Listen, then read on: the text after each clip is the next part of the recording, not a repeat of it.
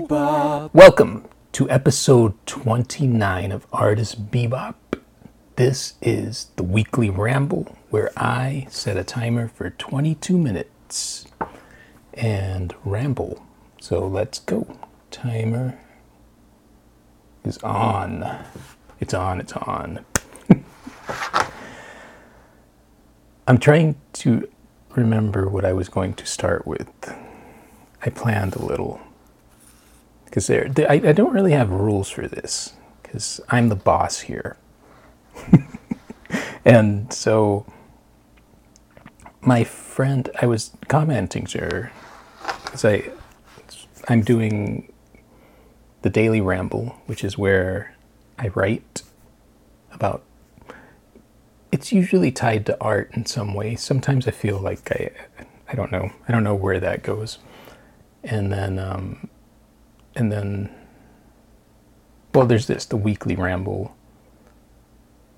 And I was telling her, I, this is the writing is an authentic ramble because she she messaged me and I said yeah, I'm about to write this thing and I don't know what I'm going to write about but it always flows out and she pointed out that it's because that's how my mind constantly is and it was weird it was weird that she said that because I'm going to delve into TikTok here. But okay, so when I first discovered TikTok, I thought it was so weird. This is the longest fart joke I've ever experienced. it was weird, you know, because I was just getting the algorithm did not know me. And so I was getting the strangest videos. But then I got into it, and all of social media does this, where they pick up on your likes and dislikes and they feed it to you. TikTok is the most salient form of that. And so now my TikTok feeds me things that I'm interested in. And part of that has been ADHD things.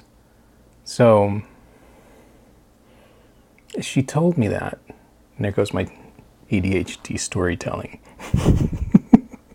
she told me that, and I had just watched a video where somebody had replicated what it's like to have ADHD. So it's the the phone camera moving around the room, and then there's these voices, and it was chilling because it was so accurate to what I experience, and it was weird to think that not everybody sees the world that way. it explains so much. I love that about social media. Or, yeah, that, well, let me clarify what I'm saying there. I hear so much kvetching about you know, algorithms and all that. It works for me because, like I said, I'm seeing content that I actually want. For the most part, a lot of some prank stuff filters in there, and then they don't know how to fine tune what I like. Because I like some of the prank stuff, but some of it's just mean. and I don't like mean. But but yeah, so uh, the video and my friend saying that it's how I experience the world. It's true. There's dozens of conversations trying to happen at the same time. And so rambling, like I really thought this 22 minute thing would be more of a challenge. And I was just thinking about it. I remember I judged a speech tournament. And I had never done speech or any of that. I was in college, I think. It's like a side gig. And so so they had extemporaneous speech where the person had to speak for 5 minutes and looking back I was thinking I should have should have done speech. I could have cut it. I don't know. I am much more seasoned now. But that goes back to that theatrical thing. I, I loved theater when I did plays and all that. I I got that that rush that I that I chase in creativity in all really all aspects. That's been the interesting thing about writing is because I do have to say something. I'm I'm digging in a lot to my experience of creativity, which I feel is connecting with others, which is the point of a lot of this, is to make those connections. The point of art to express and to engage. But also, I was thinking about this earlier that, especially when I was younger, and younger artists in general, you know, this thing is about expression, but I think when you're young, you you're not mature literally. You're not seasoned. And so expression is tricky and it still happens but you know like pieces aren't always happy. Art what I make now, a lot of it is it is happy and it's I like to be whimsical and and play within that. But then there are moments where it's not. And I was thinking about that, especially when I was younger, and criticisms of that, and just watching that happen to other artists and other creatives. And I guess, I don't know. I was thinking, like, you don't have to like what somebody else is doing, but it's okay to be quiet about it.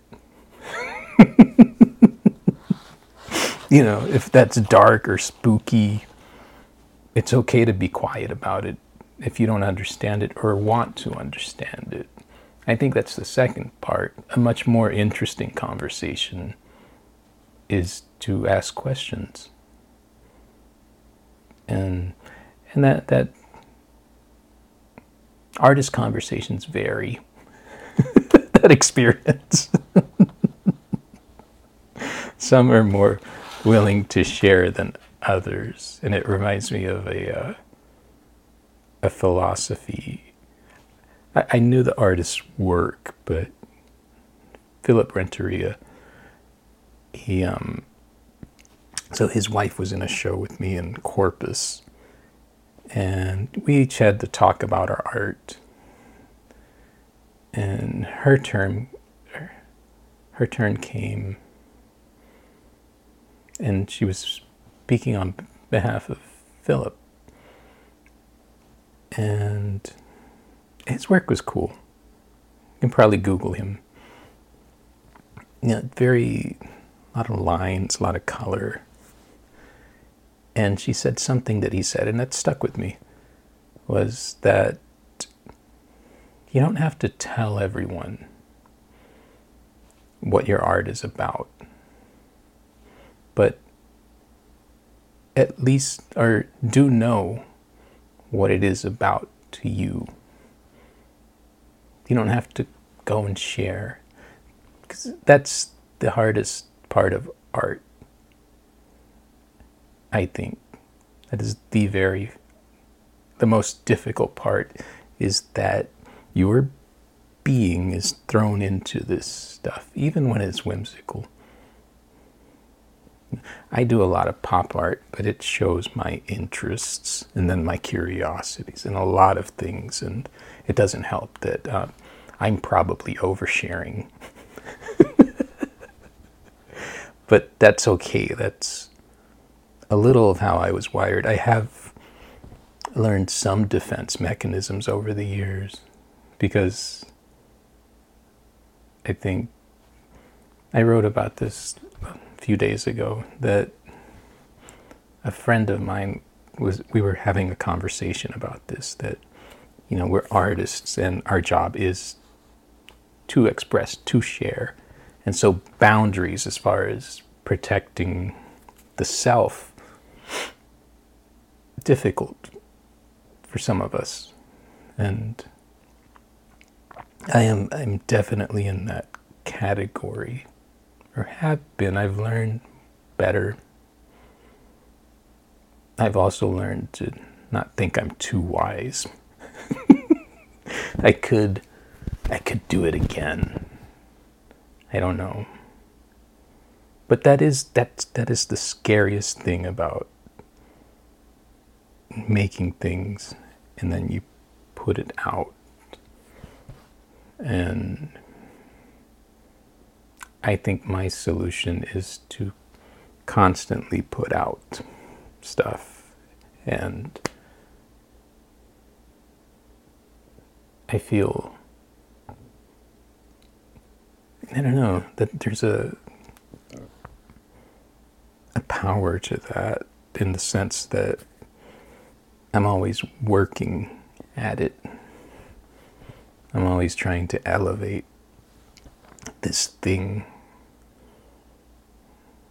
Even all of this, even the speaking, trying to elevate my speaking, trying to just improve. It's very Aristotle. yeah, Aristotle. So here, we'll go back to philosophy class. It's weird how all these things just come back. But so, you know, Aristotle, the example of the archer hitting the target. And they have to practice and practice and practice until they get it as gelled and as strong and to the best of their ability. Everything else, it's no different. Creativity definitely falls in that whatever medium you're using. You know, painting. And, and that's very cool. Like lately especially I'm I feel very fluid in the studio. And it is those it is that 10,000 hours of work that you know, for some deranged reason, I said I was going to do every day. And here it is, it, at minimal a drawing. And that's been weird because I've had some weird days where maybe it would have been nice not to draw, but it seems absurd when I can just grab something and make something really quickly. It would feel wrong not to. But I don't know, it's also this idea of regulating at least me, myself. Right. That, that was a strange sequence of events. right, what else? This week. This week was good. I was doing. So there's certain baseball or sports cards, like designs that I will fixate on sometimes. 1986 is a popular one, and that's that's the year my sister was born. So I was I was nine years old, and then 1948 Leaf. I just like the way it looks, just classic, simple layout and so I've been I've done a lot of them, but this week I was I guess it started last week. I did some giant ones. And they were they just felt good. And so I stayed in that groove. So that's what I that's the that's the obsession this week. I also have um, somebody sent me. It's a commission piece, so he got the, a seat with the number seventy-two, Carlton Fisk's number from Comiskey, Old Comiskey Park, and so I'm doing half of it. Well, there's like two halves where I'm working, and so one of them will be the front of a tobacco card, than the back and that's a lot of fun.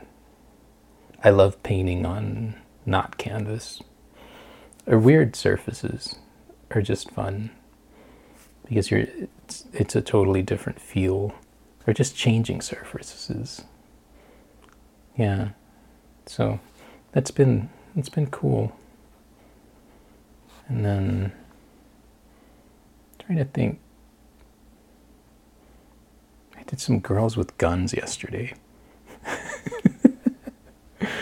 and I wrote about that a while back. That was cool because I, so when I go to write the daily ramble, sometimes for inspiration, I'll look through the archive of I have of not every painting I've ever made, but it's pretty well cataloged. A few have gotten away because I get busy or distracted. And so, yeah, I did a few where uh, it was these vintage looking women holding guns. It was ink and watercolor. And so I posted that one day, and um, a, a friend, he, it's so cool. He bought in Houston, I used to do uh, the parking lot shows a lot. So I was just off Montrose on Fairview. And I remember it was a slow day, but Tyler, I didn't know him then. He was visiting from out of town. He was with a friend bought a few pieces. Him and his friend asked me if there was any other art stuff going on. So I pointed them to stuff that was indoors. and so, but ever since then, he's bought pieces over the years. And it's really cool. And he's moved around the country. But so he saw the girls with guns and asked me to do a set for him. And I remember that I, I made a bunch and then I picked six for him. And so I had I had a few left over, and I I went back because I I loved them. and they're especially watercolor is so I guess dreamy. It like and kind of surreal sometimes. I love it. I remember as a kid the first time I saw watercolor. Paint too. All of it, all of it's an experience, but watercolor was cool. Watch it react with the paper. I still I still love all that. It's still I don't that never gets old. Yeah. I I watched a lot of AI stuff this week, and then I had to stop because it was getting scary. Because uh, there's people that put out content and it's optimistic and they're excited about it. And then there's the counterpoint to that the, the people that say we're all doomed. And Now, one interesting point, though, which I agreed with, because it was the whole idea of, you know, does it turn into Robocop and the machines rise up against us? And this one guy said no, because the problem will not be, will come from the machines. They won't have, the machines, even if they had that volition, wouldn't have to do anything. It's the humans who would use AI in that manner and cause the problem. The truth is hard, but very astute. But yeah, all of that talk, I, I was I was realizing like, man, I'm like getting down. so I looked for my more optimistic programming, but I, I still watch it. the The thing I got from my hours of consuming this stuff, and it, that's so I have desk work where I'm uploading and doing social media and emails and and the writing probably during the writing, I don't listen to podcasts or interviews, but I just like to let that go in the background, especially if I'm organizing images or something. And so, yeah, I had I, had to get a little disconnect from that. But the thing that really struck me is how important it is to think about AI, whether you like it or not, or you, you know, it it's already happened. it's not going back. And it will affect everything, including creativity. And that's where I'm thinking about it, not only from the marketing side of what happens to artists, but the creative side too. And I, have talked about this a lot, where to me, it becomes what, say, a machine can do everything I can do, then how do I remain artist? And that's my job as an artist. And even if that were the case, I'd be pre- I'm pretty excited to figure that out. It's part of the evolution. I've seen several evolutions in my uh, my career, and What's a few more? well, there we go. Bang, bang, boom. oh man. Well, that was that was it. We did it. I uh, it's late. I need to get into the studio, and I've got a few commissions I need to work on, but thank you. I don't have too much post ramble today, I guess. It was a long, tiring day. But I've got some iced tea.